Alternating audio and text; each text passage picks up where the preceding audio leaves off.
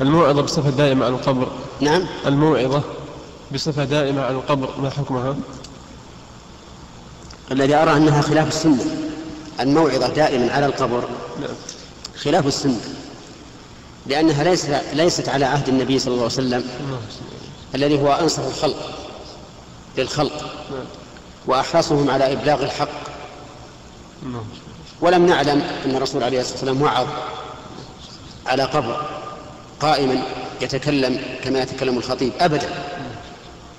إنما وقع منه كلمات مثل ما وقع منه حين انتهوا إلى القبر ولم يلحد فجلس عليه الصلاة والسلام وجلس الناس حوله فجعل ينكت بمخصرة معه بالأرض ويحدثهم ماذا يكون عند الموت. هذه واحدة. وهذه ليست خطبة. ما قام خطيبا في الناس يعظهم ويتكلم معهم. كان والثاني حينما كان قائما على شفير القبر فقال عليه الصلاة والسلام ما منكم من أحد إلا وقد كتب مقعده من الجنة أو النار. فقالوا يا رسول الله أفلا ندع العمل ونتكل قال اعملوا فكل ميسر لما خلق له.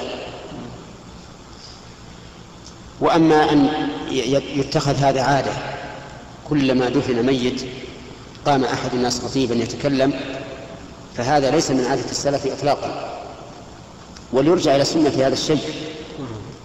وأخشى أن يكون هذا من التنطع لأن المقام في الحقيقة مقام خشوع. وسكون.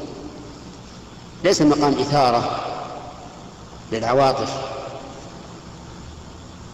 ومواضع مواضع الخطبة هي المنابر والمساجد كما كان الرسول عليه الصلاة والسلام يفعل هذا. ولا يمكن أن نستدل بالأخص على الأعم. يعني لو قال قائل سنجعل حديث علي حينما وقف على شبه القبر. وكذلك الحديث الآخر حينما جلس ينتظرون أن يلحد القبر وتحدث إليهم. لو قال أن نريد أن نجعله أصلا في هذه المسألة قلنا لا يصح هذا الأصل. لأنه لو كان أصلا في هذه المسألة لاستعمله النبي عليه الصلاة والسلام في حياته. فلما تركه كان تركه هو السنة. نعم.